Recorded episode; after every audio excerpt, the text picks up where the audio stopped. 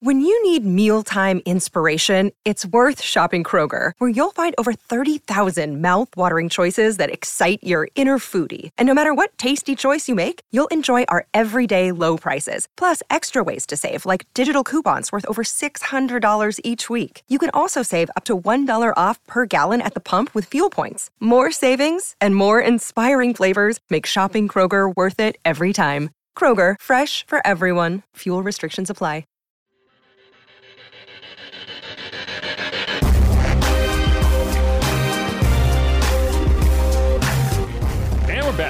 On Inside Black and Gold. I'm Jeff Nowak. He is Steve Geller. We're going to bring in mystery guest number three, and that is Matt Miller. He's an NFL draft insider for ESPN. He was previously with Bleacher Report. You know, it's funny. I actually I used to work for Bleacher Report as a copy editor back in like the early 2010s, or I guess not the early 2010s, like 2013, 2014.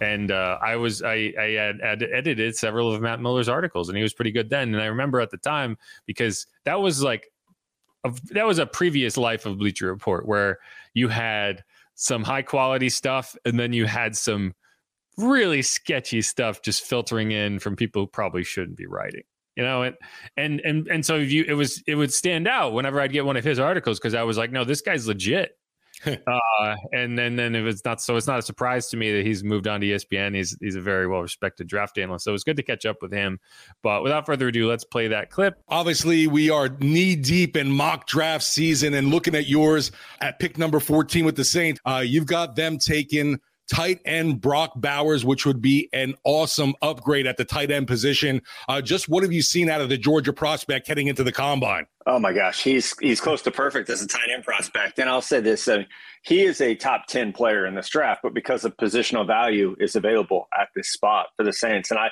I did look at this as a best player available type pick uh, with the quarterbacks off the board. So that's a, a big part of that equation. But Bowers is a, a, player I've compared him to George Kittle. I think that's the type of weapon you're getting offensively. Uh, maybe not as accomplished as a blocker as Kittle is right now, but certainly has the ability to get better. He's strong.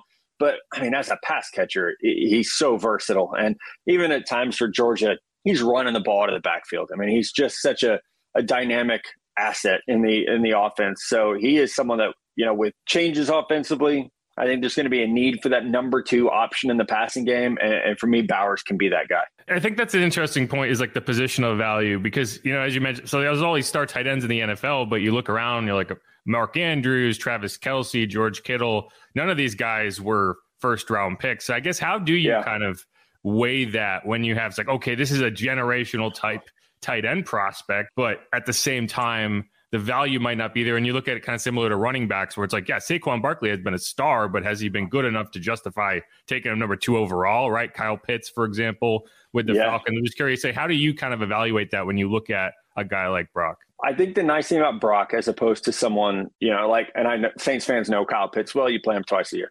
Mm-hmm. Uh, Brock is able to play in line. He's able to block. He's able to help in the run game. Whereas you know Kyle Pitts is a he's a big wide receiver basically, and that's not a knock on him. There's a there's value in that, and you look at his rookie year, and there's value in that. I think the difference is Kyle Pitts is a player you have to scheme for. Brock Bowers is not. He to me is more in the mold of someone like Sam LaPorta, uh, who was you know picked 34 last year, goes to the Lions, mm-hmm. has a huge impact. Uh, he's you know someone a little bit more like T.J. Hockenson or in that Kittle mold of they're going to be on the field every down, and by virtue of their ability, you can move them around, but you don't have to put them in the slot. You don't have to get them in motion. They're a tight end that you can run your offense through. I don't want to compare anyone to Travis Kelce because I think he's in kind of a tier by himself, what he's done the last 11, 12 years, but it's that idea. And I think that's why even last year we saw so many tight ends drafted in the first 100 picks. We saw eight of them, or nine maybe in the first 100 last year uh, because teams are saying now, well, we can run our offense through the middle of the field, you know, with timing based offense, with option routes. We've got quarterbacks who can move now. So I, I think Bowers does fit that that mold of we're rethinking the tight end position to where it it is still valuable. I think you know you can look at can look at what they're being paid. Tight ends are not as valuable as wide receivers based on how they're being paid. But you know we saw four teams in the championship conference championship games who you could make an argument their tight end is one of their most important assets in the passing game. Protecting Derek Carr, obviously a big issue last season, and something the Saints are going to need to upgrade either through the draft or free agency. And I know this tackle class is chock full of some stud talent, maybe the one of the best position groups in this year's draft. Do you see something that could shake out for the Saints in this draft in the early rounds where they could end up picking someone there? Yeah, definitely. I think, you know, give up 35 sacks last year. Something's got to give, you know, and unfortunately the Trevor Penning pick has not panned right. out uh, the way you know that you spend a first round pick on a guy you're hoping he's a, a foundational piece so i think so yes um, long story short what's interesting about this tackle class is there are two guys and they're going to go really early joe alt and olu fashanu they're going to go top seven picks probably after that there's a lot of good tackles but they're all right tackles and obviously ryan Ramczyk's a pretty dang good right tackle so you get into this conversation of can we move a guy over? Can we move uh, Taliese Fuaga from Oregon State? Can who's a great right tackle? Can he flip sides? Or Amarius Mims from Georgia, who only started eight games in college, but I would say those eight games are as good a tape as any tackle in this class. Can he move? Could Tyler Guyton from Oklahoma make the move to left tackle? We saw him do that a little bit at the Senior Bowl. So, because I think the need is more, I would argue more specific to that left side, you start to look at the first round and say, you know, would we be better with a Brock Bowers? Would we be better with a, if one of the wide receivers falls? And then we get into you know, later rounds looking at where's their good value with the left tackles. Someone like Patrick Paul from Houston, I think is a really good option. He could be there at 45. Someone who had, you know, six foot seven, really good mover. So not that first round pick, which we all want left tackles to be first round picks because you find such great uh, players in that range. But I think round two this year is a spot where having that 45th pick is going to be really important that maybe you're finding your left tackle a little bit later. You know, those first round grades, I know you wrote about this recently where I think you said that you had 15 players or so with with first round grades. And I think it is interesting because when you draft where the Saints are, you're at number 14.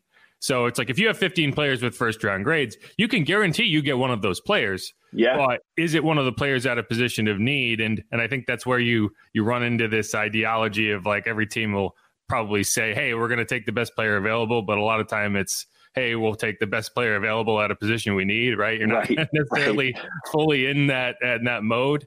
So I guess uh, when you when you are looking at the board at number 14, do you have to be willing to just kind of let it come to you and and and go by your board or how do you, how do you look at that from a philosophical standpoint? I'm a big believer in best player available at a position of need. You know, I don't, if the best player available is a fullback, you don't you're not drafting, right? And it's like you might have a you might have a perfect grade on a guard, I'm I'm one of like, drafting a guard in the first round It's hard for me just because of the positional value, you know, and, and the numbers say you can find a pretty good guard outside the first round. So I think you have to look at those core positions: quarterback, wide receiver, left tackle on offense, pass rusher, or a corner on defense is really where we're going to see a lot of the first round picks go. And I, I think for the Saints at 14, we're probably going to see four quarterbacks off the board we're probably going to see three wide receivers off the board. And I think there's a good chance we're going to see three offensive tackles off the board. So, like, you're eliminating a lot of those premium positions. But the good news is, you know, one of the top corners could be there, one of the top pass rushers could be there.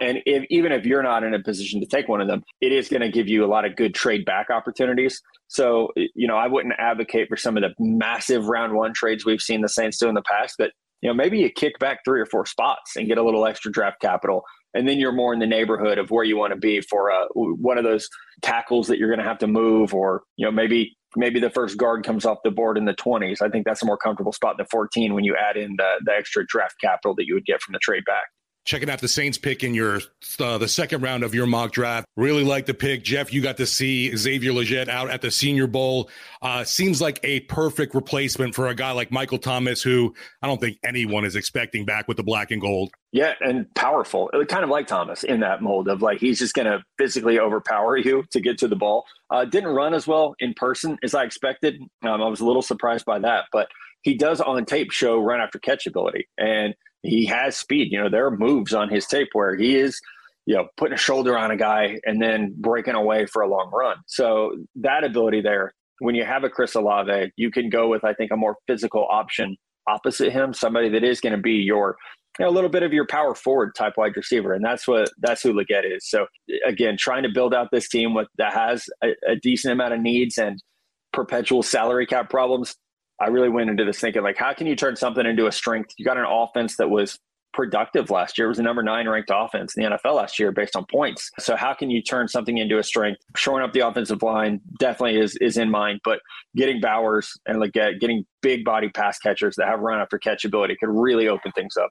Sharp pivot here, but this is something I've been wondering about because you know I think it, when you're a team that's looking for kind of a, a nickel corner prospect in the draft, I think there's a disconnect between at times okay you played a ton in the slot in college versus you profile to the slot at the NFL level. Like a guy like Mike Sainristil, he played a ton of the slot in college. Yeah. But a lot of times it's like, yeah, you're the best you're an NFL prospect, you're going to be put in the most premium position, which isn't always in the slot. So I'm curious if there are any either safety, cornerback prospects that you love in terms of transitioning to being a slot corner in the NFL as you kind of go through maybe the first three rounds of, of this draft. Yeah, Sainristil is definitely one of them. Uh, Andru Phillips at Kentucky is another one that I think fits that mold. And he'll probably be like a early third round pick, but he had a great senior bowl week. I mean, his his instincts, his closing ability, like they scream inside player to me, but he's tough enough to play inside. Uh, 5'10, 190 pounds is, is, the reason that he's probably looked at as an inside guy as opposed to an outside because all the skill sets there. So he definitely fits that mold. Uh, Jarrian Jones, Florida State, a little bit of a not late round, but later, probably around five.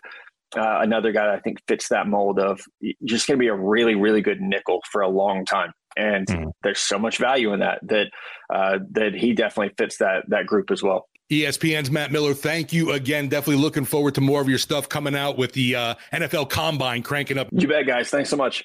All right. Thanks again to Matt Miller for coming on. And, uh, you know, well, we can go back right to the beginning of that interview. You asked him about this. He put out a mock draft and the at the number 14 overall pick, he had the Saints landing Brock Bowers. And, mm. you know, you can talk all you want about positional value. And we did, you know, we, we did talk about positional value. Uh, but I, you know, it's like he's like, oh man, I really want left tackle, man. I really want edge rusher. I would, I, I, would be very much fine with the Saints being like, give me Brock. Um, and and you, you look at it and you say, okay, why why is is a tight end that valuable at the NFL level where you take them in the first round, particularly top half of the mm. first round? And conventional wisdom would say no, and recent history would say no because even the guys you talk about, like the Travis Kelce's, the Mark Andrews, right, the Sam LaPortas, these guys weren't first round picks. Right. But I do think Brock is that good. And I do think this offense, one of the keys to this offense is unlocking the middle of the field. And I don't think you've been able to do it as well as you want to. I still like Juwan Johnson. I think he's still going to be, even if you draft Brock, he's still going to be a major piece of this offense. But I think Brock is just a bit more versatile from a, as a Y tight end, as an inline tight end, that you you're not tipping your hand as much when you put him on the field, and and I just I, I would love that pick personally if he got there. Yeah, and uh, we talked about it a little about obviously no one's expecting Michael Thomas back. A big physical target uh, for Derek Carr could only help this offense for sure. And then you mentioned with Juwan, uh, I know the Saints like him. Obviously, he just got you know paid, but uh, add a little spark under him to maybe even you know boost what he's doing even more because it's like all right we got this guy coming in. I got to show myself again. Yeah i mean the thing what you want is you're asking yourself okay is he a valuable player? Is he is he a competent nfl tight end that you can run out there and have success with? And i think the answer is yes. But what is his ceiling? And i think yeah. if you're if you're looking at this and you're saying okay we, we really want an elite top end tight end option to help unlock this offense and to give Derek Carr uh, a safety valve and just a, a, weapon in the middle of the field. I just think that's such a significant upgrade. And it's no offense to Juwan. I love Juwan. But, you know, like I think you you you you went UDFA shopping, right? And and you found a guy who is much better than you probably ever would have thought coming out of college at what he's doing. He converted from wide receiver to tight end. He's done a great job, and he's still and he's going to be a piece of this offense whether you have Brock or not. But I I don't think that his existence on the roster would make you say, ah, we already we're set at tight end. We don't we don't need a tight end when you have the elite option on the board. And you know the other thing we talked about is like you're drafting at 14, so you don't necessarily have the luxury of being able to say, well, this is who we want, right? You have all you have first round grades, and it depends how many you have, but you get to 14, and it's not a question of whether you which of the first round grades you want. It's which of the first round grades is still on the board, you right. know? And so I, I don't think Brock's gonna get there. So it might not even be a conversation they have to have when they get to on the clock at 14. But I, I think that, you know, positional value, need versus want, you know, you're going to take the best player available, but are you always taking the best player available if it's at a position you don't need? I don't know. But I'm okay with that. The other pick was Xavier Legette, the wide receiver out of South Carolina. He's a guy we talked about uh, when I came back from the Senior Bowl. Like I really, I really appreciated what he was able to do out there. Just a big physical guy. Not, I don't think as polished as a Mike Thomas when he came out of Ohio State, but they can do a lot of the same things.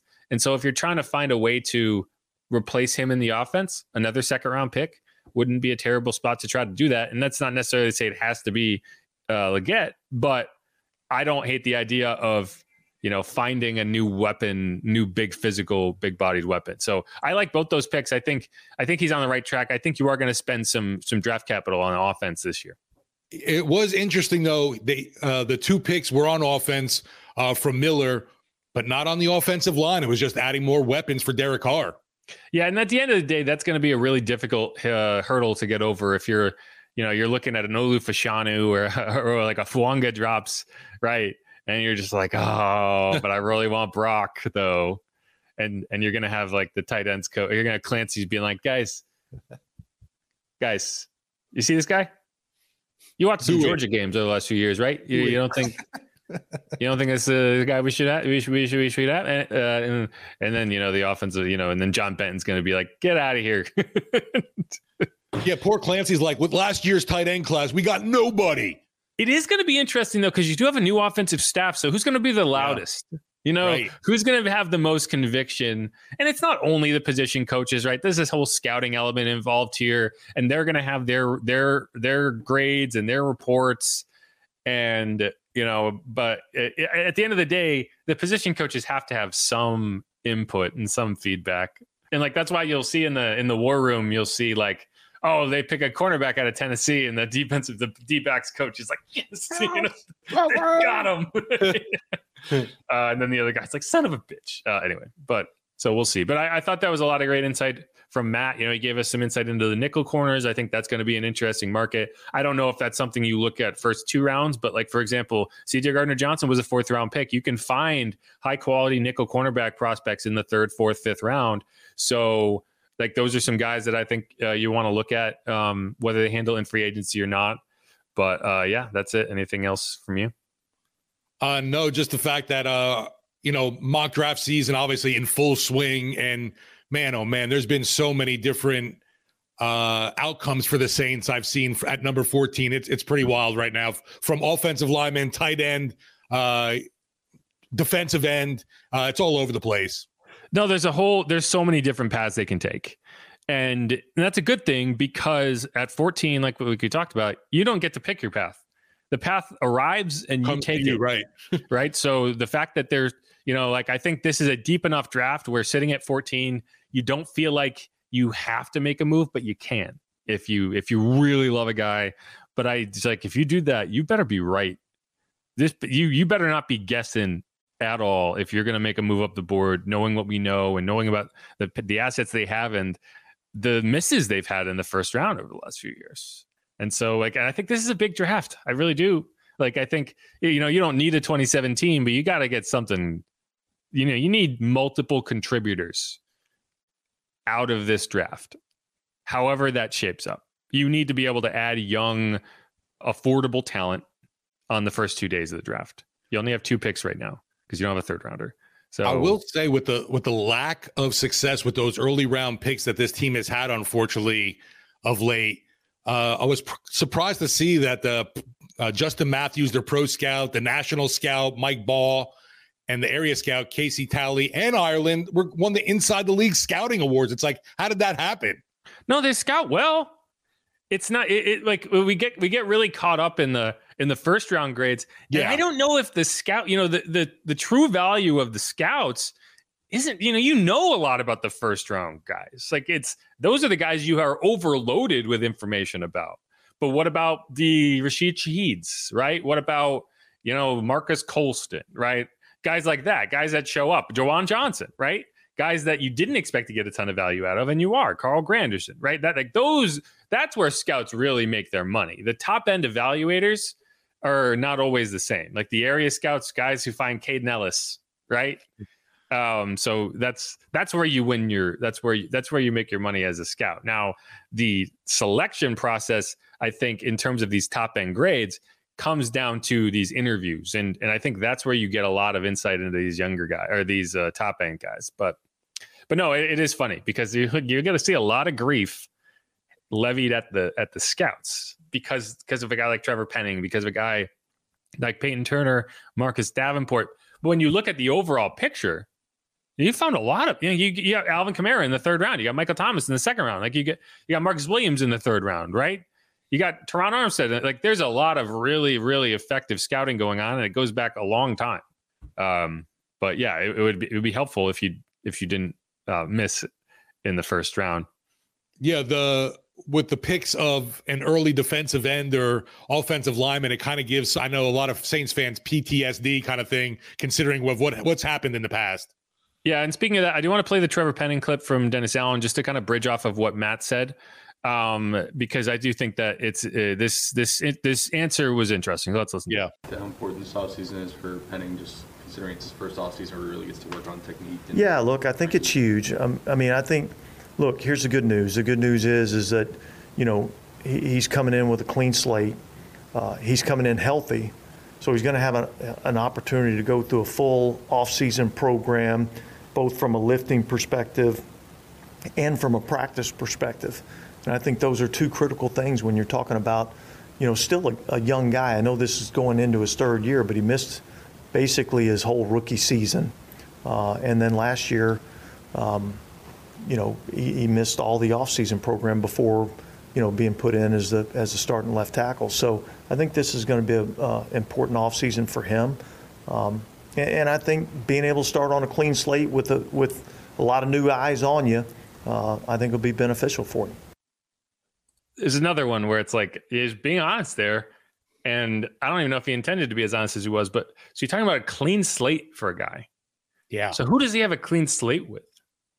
the new offensive line coach. Yeah. So I, you know, I, that, this is something that I wondered about throughout the season, and and I think you're you're kind of getting indications now of like, I don't think Doug Marrone liked Trevor very much at all. You know, I don't I don't think that they worked well together. I just don't think that that that that SIST program, you know, that that development plan, whatever, was working, and I think that the coaching staff was aware of that. Um, and so hopefully, yeah, hopefully that's what you you know if you're trying to look at the the the bright side of like how can we still hope for Trevor Penning to to return some of that investment as a first round pick it's that it just was not working last year um he didn't have a training right. camp it just didn't the development wasn't there you got benched Hope, so hopefully he can come back this offseason do the work he needs to do have a coach that maybe understands him a little better and can get more out of him that's what the hope is, and that's what I think the team is hoping for. Um, but yeah, I did think that you know the clean slate thing was interesting. Yeah, that definitely stood out to me too, and yeah. right away went to all right, new coach, fresh slate, right? Like you said. Yeah. Uh, so and hopefully that's true. Hopefully that is what happens. Um, sure if not, man, that's going to look like a real bad pick, and it already does. But it's going to look even worse because right now yeah. he's two years in. He's still got two years on that rookie deal. If you can get a productive player over the next two years, you'll start to look at that pick a, a little differently. But it's got to happen. So we'll see. But I agree that this is a huge offseason for him. We got to worry about one tackle with a knee issue, and then the other tackle has f- feet issues. But yeah, that's why Ryan's if Ryan's knee issue is much is less of a concern, then uh, then I, uh, I can handle the right side or the left side of the line. Yeah. But all right, let's wrap up this segment. We're going to come back. We're going to talk more about what Jeff Ireland said, more combine related stuff. Then we'll get out of your hair. But for now, this is Inside Black and Gold. I'm Jeff Nowak. He's Steve Geller. We'll be right back.